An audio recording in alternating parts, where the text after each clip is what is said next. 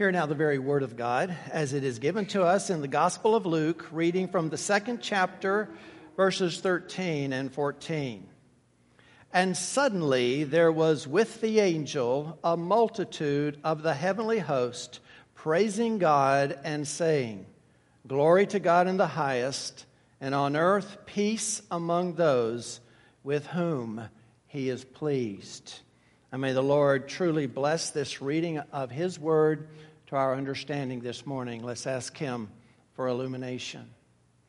Our dear Heavenly Father, as we turn now our attention to this word, help us fight through our own presuppositions, help us fight through tradition, through the myriad photo, I mean, not photos, but nativity scenes and movies and paintings that we have seen.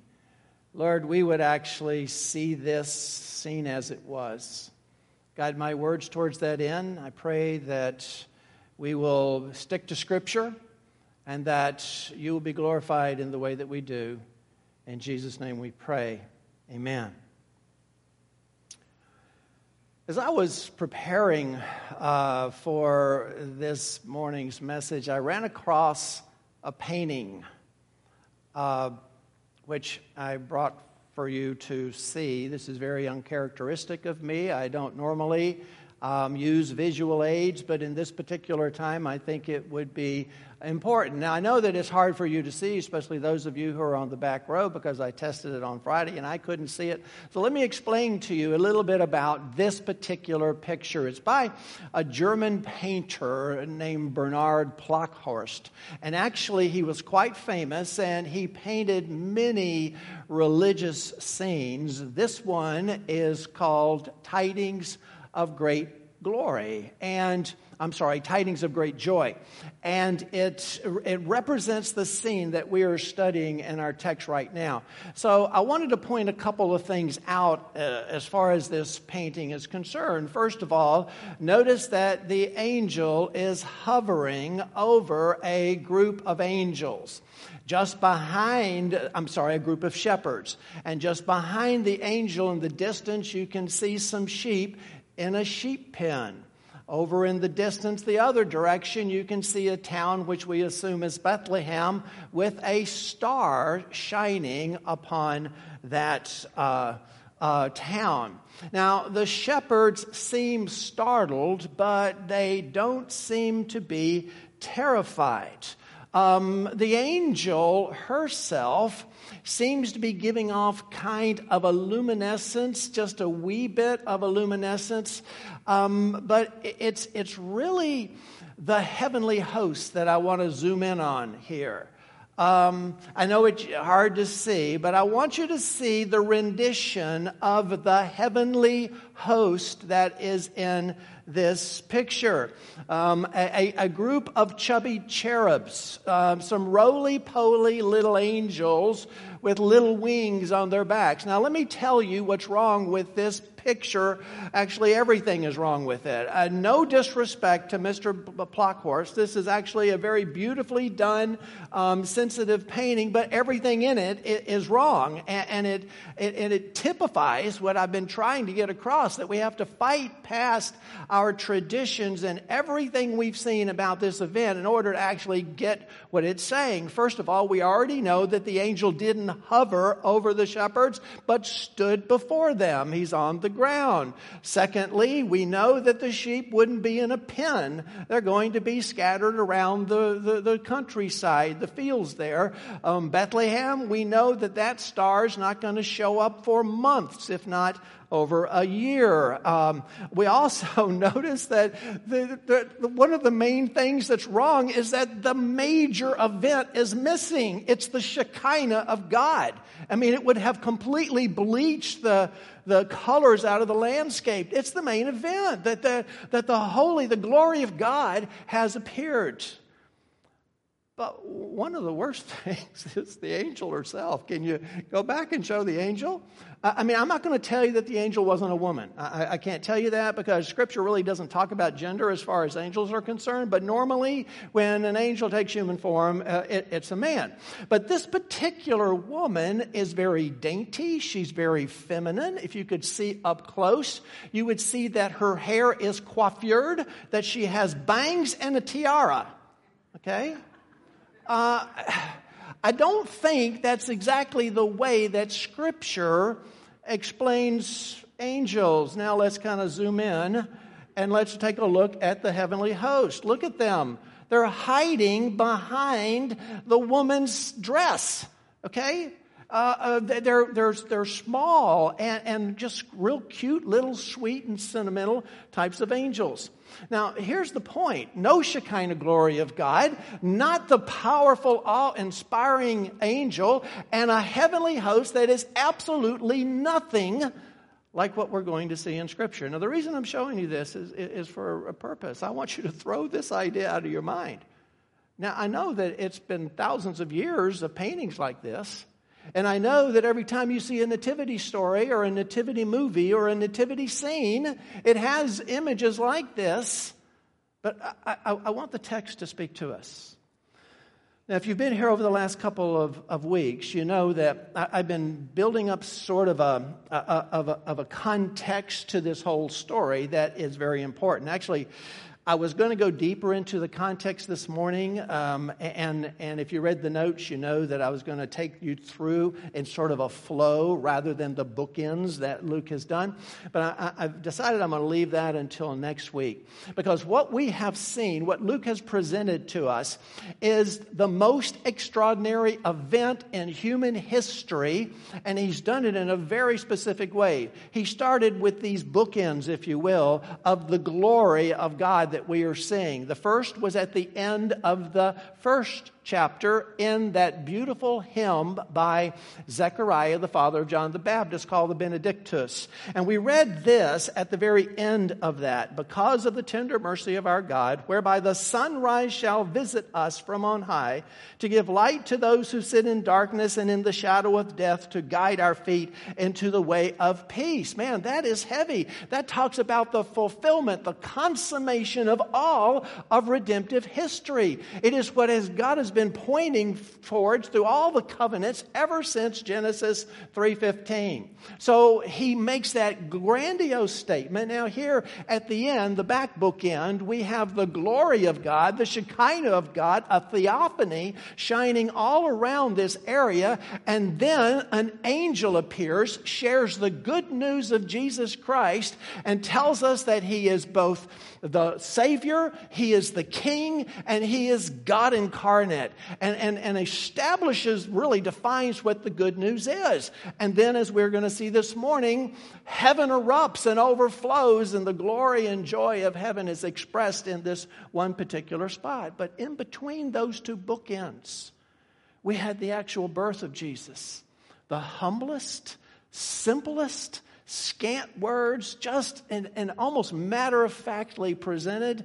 And then we got to see the ones that Jesus came to save.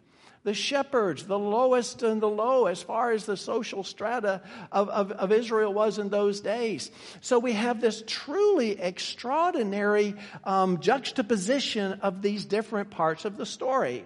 Now, of course, we've already talked about why as far as Jesus was concerned. We've already talked about why as far as the shepherds were concerned. Now, we're going to see just past the point where the angel, an angel, appears to shepherds and tells them that unto them this day is born in the city of Bethlehem, city of David, um, a Savior who is the Christ, the King, and the Lord.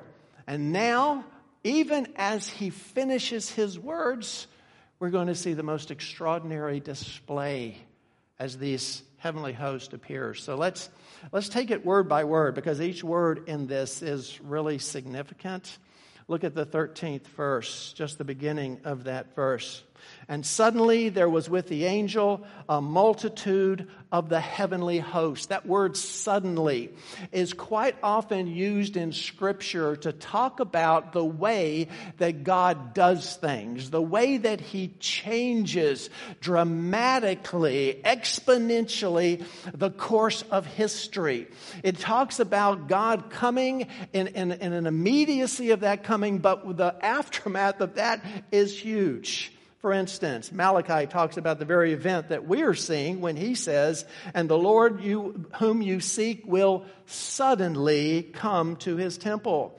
When Pentecost came and the Holy Spirit came upon the fledgling church, a game changer as far as the kingdom of heaven was concerned, we read, And suddenly there came from heaven a sound like a mighty rushing wind when Saul was struck down on the road to Damascus and the hater and killer of the church turned into the greatest scholar it's ever known virtually, we read this, and suddenly a light from heaven shone around him. And so this is a sudden appearance. All of a sudden, everything changes as this heavenly host appears. And suddenly there were with the angel. I like the way the ESV translates this because it uses the actual word that is there, were with. It's a word that means to be, to exist. I mean, both the New American Standard, the NIV appropriately say appeared, but what it does, it talks about them just being, it, no floating down from heaven. One second they are not there, and then one second later they are. And this entire group of angels all of a sudden shows up to fill this scene. It is an absolutely incredible event. Now, I also want you to see this. We, we, saw the hovering angel, and that's the way you always see angels is hovering. But last week, we noticed that the word that was actually used of the angel who came was not that he appeared, uh, but that he stood before them. And so, in other words, that angel is standing on terra firma. He is before the shepherds at their level. Now, all of a sudden, the heavenly host is going to appear with that angel. They're going to be with that angel. So, in other words, this is not a bunch of angels floating in the sky. This is a massive gathering of mighty creatures who are standing upon the earth as the Shekinah glory of God shines down upon them. Brothers and sisters, I, I just, I, I just want to see if we can kind of absorb that for, for just a minute. I mean, how different is that from what we have grown to expect by this? This is the most amazing um, uh, uh, scene. Because, uh, uh, one more word, and suddenly there were with the angel a multitude. We saw that picture, about four or five little chubby cherubs were in it. Well, that's not what this word means. This word means a crowd, a throng, a great number.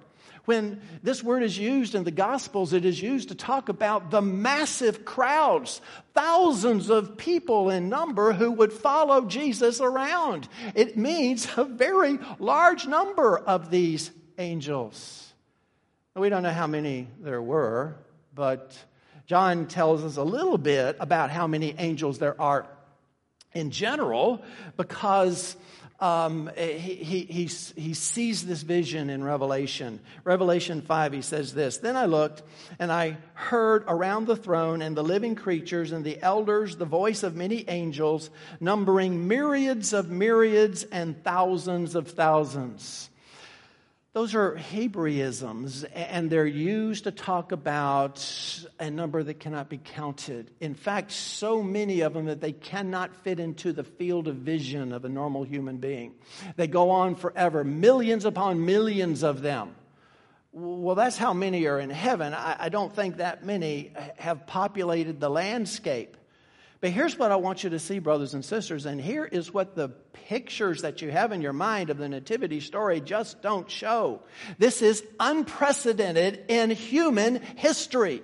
There has never been, ever, a gathering of the heavenly host of this nature or this size. The entire landscape is covered with them. And they're not roly poly little chubby cherubs. Each one of them would strike fear in us. And this is the gathering that has come with the Shekinah glory of God shining around. Now we have to, I, I ask myself a question here. Why? Why would this happen here? And we talked about why it would happen to the shepherds. I'm going to try to get into it again in a little bit. But why wouldn't this be in Bethlehem? That's where the child is. That's where Jesus is. That's where the Son of God is. Wouldn't you think that if you were going to have the most unprecedented show of the glory and power of heaven, not only God's Shekinah, but a massive number, a multitude of angels, wouldn't you think they would gather around the child, Jesus, in Bethlehem? Well, I don't have an answer to that question. I'm just asking the question. I don't want you to think that I know because Scripture doesn't tell us, but I'm going to give you my best guess. Okay, here's my best idea as far as the reason that this was not occurring in Bethlehem. Number one, and we talked about this last week, because the shepherds represent those that Jesus came to save. They represent us, they represent the church, a bunch of sinners, a bunch of losers, really, as Paul says. That's who we are. We're not the rich and famous, not the great and powerful. These are the humble people of, the earth. And, and now they have a new king and a new savior and a new Lord, and, and everything changes. But this, these are the people that Jesus came to save. And if you look at it like that for just a moment, and again, I'm stretching, okay? I'm stretching, and I know I am but this is the way my mind works. If, if you see this as the church and these angels, this massive array of angels have come to them, it's almost like a welcoming committee, if you will. It, it, it's almost like heaven is opened up, and now there's a stair or there's a gate between this group of losers and the glory of heaven. And, and, and that these angels have come not only to celebrate, that's the main reason they're there, but the, the reason they have come is also to welcome a whole new batch of worshipers, shepherds and the like, Gentiles, people outside the covenant, people like you and like me. Remember what Jesus told Nathanael back in the first chapter of John? When Nathanael, uh, you know, was amazed that Jesus knew his name, and Jesus said this Truly, truly, I say to you, you will see heaven opened and the angels of God ascending and descending upon the Son of Man. Well, isn't that kind of like what we've just seen? We see heaven opened because these angels have come, and Jesus is the bridge between these sinful shepherds and the glory of heaven. And, and it's almost like these angels have come and said, okay, here's, here's what we want to do to you losers. We want to, sh- first of all, show you what the focus of heaven is. And the angel has already shared it with him. It is Jesus who is Savior and King and Lord. But we also want to show you what the occupation of heaven is. This is what we do. We praise God. And we're also going to show you the objective of heaven. And, and in order to see that, I think we have to get a little bit closer and see who these angels really are, this heavenly host. But before we do that, let's let me continue and, and, and round out the three reasons why I think this happened not in Bethlehem, but out here with these shepherds. First one was because these are the ones that Jesus came to save. Second one is because Jesus didn't want to announce who he was right at the beginning of his life or the beginning of his ministry. We often call that the messianic secret. You remember Jesus almost all through his Galilean ministries strictly told people, Don't tell anyone who I am because I don't want them carting me off to Jerusalem and making me king. So he would regularly say that I, I don't want you to share this. Well, what would have happened if the Shekinah glory came down upon an entire town of Bethlehem? I, mean, it, it, it, would have been, people would have known, and it would have been a complete statement that this is the Son of God. Now, as it is, it's done out in the wilderness, in, in the region that's there, but either the people of Bethlehem aren't paying attention, it's too late, or it was shielded from their eyes in some way. But I think that this is part of the general messianic secret. And, and that brings up the third point, which is this is an issue of faith, brothers and sisters. Christianity is a religion founded on faith. You're saved because you believe in the Lord Jesus Christ, Savior and Lord. You are righteous, not because you have any righteousness of your own. Righteousness is attributed or credited to you and Abraham believed God, and it was credited to him as righteousness. You believe in Jesus Christ, and it is credited to you as righteousness. And so, therefore, your righteousness, your passage into heaven, your salvation is founded and predicated on faith. And it's almost like God has worked into the whole idea of faith many reasons not to believe. And this is certainly one of them. Remember what I said about shepherds? They wouldn't even allow them to testify in court because they were so untrustworthy. They would lie through their teeth if you gave them a couple of denarii. Well, why would God come to shepherds? Nobody's going to pay any attention to them. Nobody's going to believe them because they're totally untrustworthy as far as the local community was concerned. But isn't that the way the kingdom of heaven is? Because the faith that we have in our Lord Jesus Christ is not something we generated, it's something that is given to us. And that is one of the things that makes us know we're saved because we have faith. I mean, the same is true at the end of his life as was at the beginning. Because who did God appoint to be the one who would first see Jesus resurrected from the grave? Mary Magdalene, of all people, and, and the rest of the women. Mary Magdalene was insane. No one listened to Mary Magdalene because she was absolutely crazy. You, you see, this is the way the kingdom of heaven works. It's all about faith.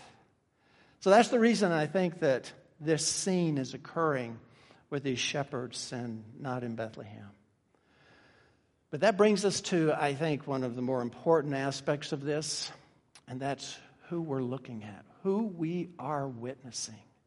And suddenly there appeared with the angel, uh, uh, with the angel, there was a heavenly host.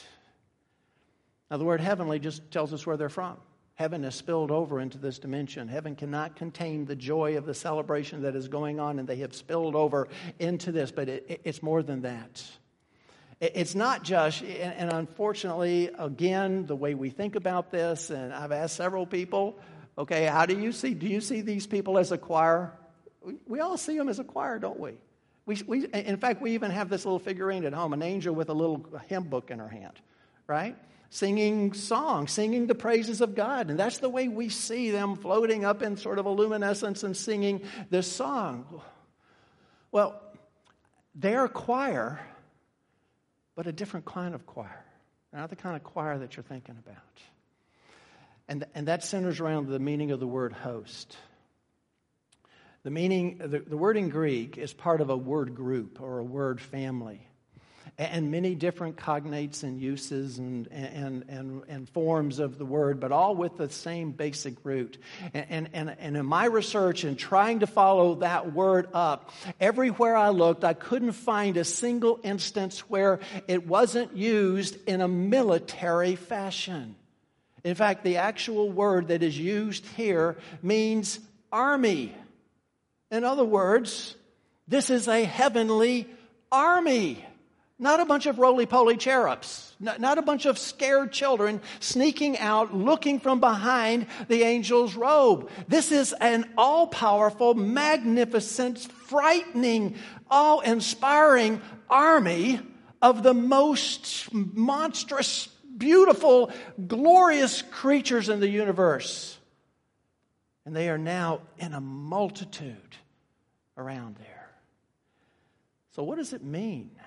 That an army has come upon this. You, you, you see, here, here's what I'm saying Scripture doesn't tell us in this particular passage what's going on, But if you go around and look and, and you try to find out where this word is used and, and, and how this word is used, especially how it's used of angels, you're going to find that this is not a, a, the traditional view. In fact, Revelation 19 puts it this way. And, I'm going to give you some homework. I'm not going to read the end of this chapter. You go read it. Okay? But it starts out this way Then I saw heaven opened, and behold, a white horse. The one sitting on it is called faithful and true, and in righteousness he judges and makes war. His eyes are like a flame of fire, and on his head are many diadems, and he has the name written that no one knows but himself. He is clothed in a robe dipped in blood, and the name by which he is called is the Word of God. And the armies of heaven, arrayed in fine linen, white and pure, were following him on white horses. Down towards the end of the chapter, a battle ensues. And there is such carnage. There is such wiping out of the forces of evil that this army comes to wage war against the forces of evil and throw the beast into the lake of fire. Elsewhere, when you read these words, by the way, that's the same, it's not the exact same word, but a derivative of it, same root. Other places you read them, it's always military. There's always a war going on. There's always a battle going on. So, what does that mean that these angels have appeared in this place within the Shekinah glory of God? What are they saying? Game on. War begins. Let me see if I can give you an illustration. I know that this is running contrary to what many people believe, and I'm sorry if it destroys your whole view of the Nativity. But let me just see if I can give you an illustration of the way I see this. Imagine two kingdoms, if you will a kingdom of goodness and a kingdom of evil, abject evil and absolute goodness. And the kingdom of evil has pretty much had its way and has been expanding. It has taken over some of the lands of the kingdom that is good. And now many of those who are actually citizens of the good kingdom are held in bondage and slavery in the evil kingdom. And the kingdom of, of, of good has brought its forces together. They now stand at the border between the two kingdoms and they are getting ready to launch the greatest offensive of their history.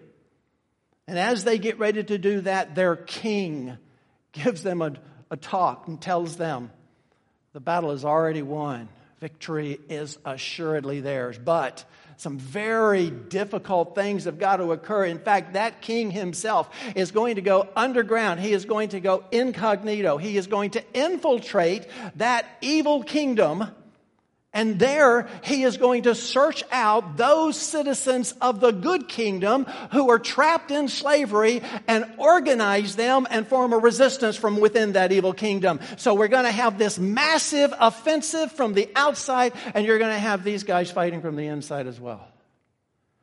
It's a dangerous, dangerous ploy on the part of the king. And as he leaves to take this on, the army erupts. They erupt with a battle song and a victory song. Because victory is assured and they already know it. But they love that king. They adore him. And so it is a song of adoration. It is a song of love, but it is a song of victory because there's a war going on. The battle is upon them. Once again, I'll turn to Revelation 12. Now, war arose in heaven. Michael and his angels fighting against the dragon, and the dragon and his angels fought back. Brothers and sisters, when the light permeates the darkness, as Zechariah told us at the beginning of this, there were no chapter divisions when this was written. As Zechariah tells us, when the light pierces the darkness, the darkness fights back. And, this is not a bunch of roly poly little angels coming to make us feel good. This is a battle cry and a battle song, and it is a victorious song as their king heads upon the dangerous mission that he has taken upon himself to be the deciding factor. That's the child who's been born in a manger, folks. He's the king. Remember, he's the Christ. He's the Savior, He's the Lord. And so heaven erupts with this, this cry of victory. Now, I realize that, bucking 2,000 years of artistic uh, tradition, but that's the way I see it. And, and I believe Scripture holds that out because everywhere you look at the angels and the heavenly hosts, it's military in its nature. There's a fight going on here, brothers and sisters. There's a fight that is getting ready to occur.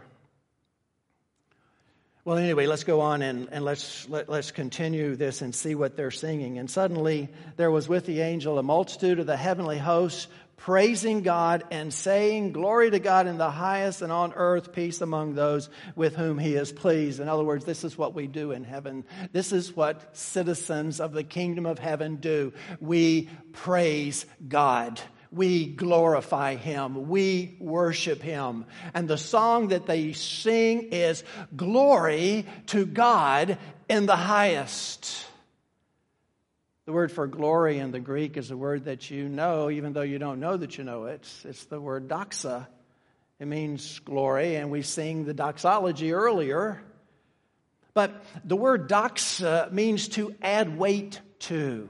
It, it, means to give honor to. It means to add significance and importance to. But, but it's important that we see the way that the angels are stating that. It's, it's not that they're giving glory to God, they're ascribing glory to God. That's a much better word. When you ascribe something, it, it, it's not that you're giving it. It, it, already exists. You're just acknowledging it. You're just bending the knee. You're just honoring it. You can't give God glory. He already has infinite glory. He already is perfect in His glory. You cannot do anything that gives Him glory. You ascribe glory to Him. You recognize His glory. You recognize His honor and His reverence and His significance when you bend the knee and praise Him. And that's what the angels are doing.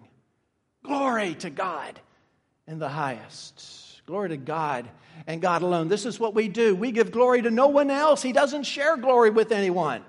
It is God and God alone who gets our glory, who gets our worship, who gets our praise.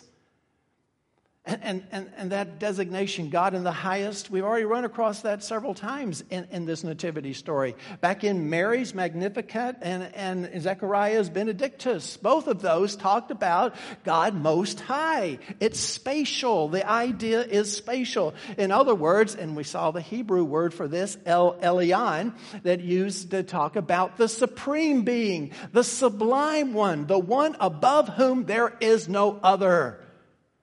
He's the one we praise. He's the one we glory. And it's almost to me as if the angels have come and told the, angel, the, the shepherds, this is the way we do it in heaven. this is our occupation. We're worshipers. That's what we do. And we glorify the one and the only God because he is God most high. Glory. Glory to God in the highest. Well, there's three things that I think we need to bring out about the song of glory that we're being that we're seeing or that we are being shown by these angels. First of all, they're revealing to us the focus of the kingdom of heaven. You see, it's not just the king who ha- has come, but it's also the kingdom and the fulfillment, the consummation of all redemptive history. But you see, this is first and foremost, I think, a celebration. And I've said it many times heaven is spilling over, cannot hold the joy of all of the citizens of the kingdom of heaven because the king has come and he has brought his kingdom. I've told you many times we cannot pinpoint when the kingdom of heaven comes, but if you want to hang your hat on one nail, this would be it when Jesus is born in the, in the stable or laid in a manger, and God comes down with the Shekinah glory, and the angel comes to explain the good news, and now the entire army of heaven comes down in glory and power and sings glory to God in the highest. That's the kingdom of heaven, and it has come to earth, not just in heaven. And this is what we do. This is our focus. The king his kingdom, and the fulfillment, the culmination of all redemptive history. Everything that God has done, his covenants, his promises from Genesis 3:15 on, his prophecies, everything comes into its consummation when Jesus enters space and time. And that's the celebration that is going on when they sing glory to God in the highest. But as I've said earlier, it's not just the celebration, it's the occupation. This, this is what we do. I, I, I love the way that that um, Jonathan Edwards puts it. I can't remember whether it was in one of his sermons or in one of his essays. But he says, brothers and sisters, when you become a Christian, when you're born again, when you are regenerated, your occupation from that moment forward is Christian. Now, you may continue to make your living by doing whatever you do butcher, baker, candlestick maker, whatever it is that you do to put food on the table, you do that. But that's no longer your occupation. Your activity, your occupation is Christian. And I believe these angels are showing us the occupation of heaven. That which we will be involved with for all eternity is the worship and the glorifying and the praising of God Almighty. We have a new occupation.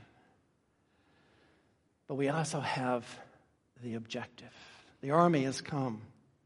And I've seen in my, in my mind of seeing it, a thunderous fight song, a thunderous battle song, a thunderous song of victory before the battle even begins. And they have shown us what the objective of the kingdom of heaven is. And that is partially revealed to us in the rest of the verse. So let's go there and then I'll bring that thought together. And suddenly there was with the angel a multitude of the heavenly host, praising God and saying, Glory to God in the highest, and on earth, peace among those with whom he is pleased. It's a very difficult verse to translate. There are some textual difficulties there. But the part, the, the part about peace, that's easy. Because the kind of peace that the angels are talking about here is not what we think of peace. It's not the absence of conflict. It's not health and wealth and prosperity. It's, it, it's not a harmony, a balance in, in your life. In fact, that's exactly the opposite of what the kingdom of heaven promises you. Again, going back to the 12th chapter of Revelation, which, by the way, I'll dip into a little bit in the after church because to me, all of Revelation 12 is an allegory of what we are seeing here. But it says, Therefore rejoice, O heavens, and you who dwell in them, because the devil has been cast down. But woe to you, O earth and sea, for the devil has come down to you in great wrath, because he knows that his time is short. We're not going to have peace on this earth. Jesus said, I did not come to bring peace, but a sword. In the world you will have tribulation, but what? Take heart, for I have overcome the world. We're on the right side, folks, but it doesn't mean that that's where we're going to find our peace. The kind of peace that the angels are talking about is peace, shalom, peace with God. That enmity that existed between God and man since Genesis 3:15 is reversed. It is eradicated when Jesus hangs on the cross and is raised from the dead. He has come to bring peace between God and man and God and woman. That's the kind of peace he's talking about. And the final statement is, is where the difficulty is. The peace part's easy. But, but when he says, and, and again, I'll read what the ESV says Glory to God in the highest, and on earth peace among those with whom he is pleased. Unfortunately, some of the older versions of the Greek text it's amazing what a single character will do. Uh, that, that's, that word is eudokia or eudokia in the Greek. And if you add an S to it, it changes the meaning. And the King James, when it was written, it, it had the wrong meaning. And it says, and peace on earth, what? Goodwill towards men. You see, the goodwill is all focused amongst the humanity, but that's not what it actually says. The goodwill is God's goodwill. God's the one who is showing the goodwill. I like the way the NIV says it upon whom his favor rests. One of the scholars that I read and quote to you quite a bit puts it this way Peace among men whom God has graciously chosen. You see, that's, that's what the meaning is. When we talk about upon whom his favor rests or with those who he is pleased, well, he's only pleased with, with those he's chosen, those who are going to be redeemed and made righteous by the blood of Christ. And so, therefore, this is a statement of God's power in his creation and how he brings that power about. So, brothers and sisters, as we step back from the text, what, what, what are we to make of this? Or what are you to make of this as, as you head home? Well, there are three things that I think that you need to keep in mind, and I've said them several times, but let me go ahead and repeat them just here at the end so that you hold them in your mind. First and foremost, the angel and the angels have shared with us the focus of the kingdom of heaven. The king has come in Jesus Christ. The kingdom of heaven is upon us, and redemptive history has come to its consummation, and the curse of the fall will be reversed. The most significant event in the history of humanity has suddenly come upon us. That's the first thing, and that is of such great importance. That's the reason for the celebration. That's the reason for the joy. That's the kind of joy that knowing that you are one with God, that you are at peace with God, that you are forgiven, and that He sees His Son righteousness in you and not your own. That is such glorious peace. That's the first point that we need to remember. The focus of the kingdom of heaven is always on Jesus. It's not on you. It's not on your felt needs. It's not even on evangelism although evangelism is very much a part of it. It is on Jesus. And the second point, and this is one that the church desperately needs to hear, brothers and sisters, and that is the occupation of the kingdom of heaven. When we gather together, as we are this morning, we don't gather together so that you can feel better, although I hope you do.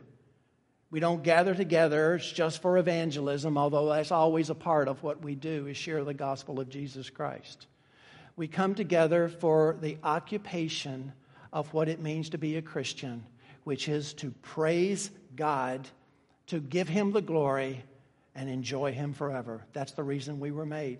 And that's the reason our worship services are not focused on the aberration of worship. If you take that, if you look at that heavenly choir, that heavenly army singing the praises of God and the King of the kingdom, and then you take most evangelical churches in the United States who are holding, we call them worship services for pagans, to make a pagan feel comfortable so that they can share the gospel with them. Good intent, wrong method altogether.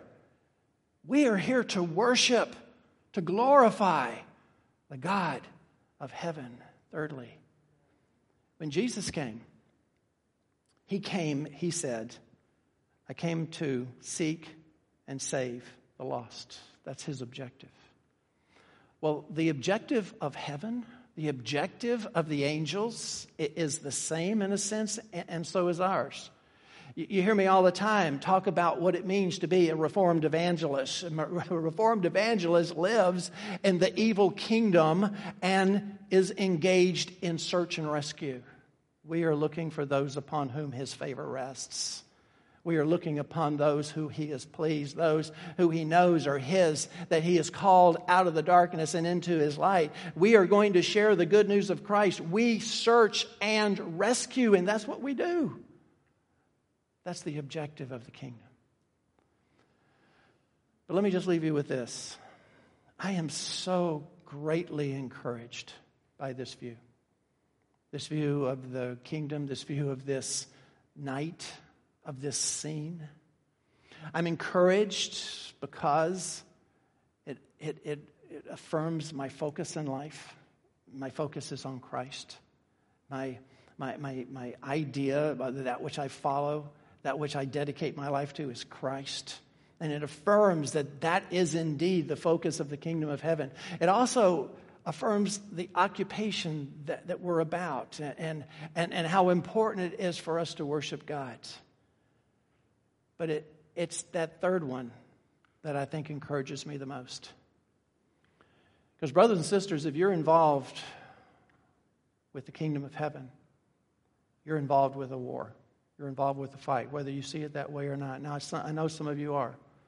I know some of you are fighters, and you bear the scars to prove it. Some of you have got your heads in the ground, heads in the sand, acting like there's no war here, and that you're just looking for some nice, peaceful way to live out your days until you go to heaven. But if you're in the battle, if you're in the fray, this means the world to you. It means the world to me because guess what?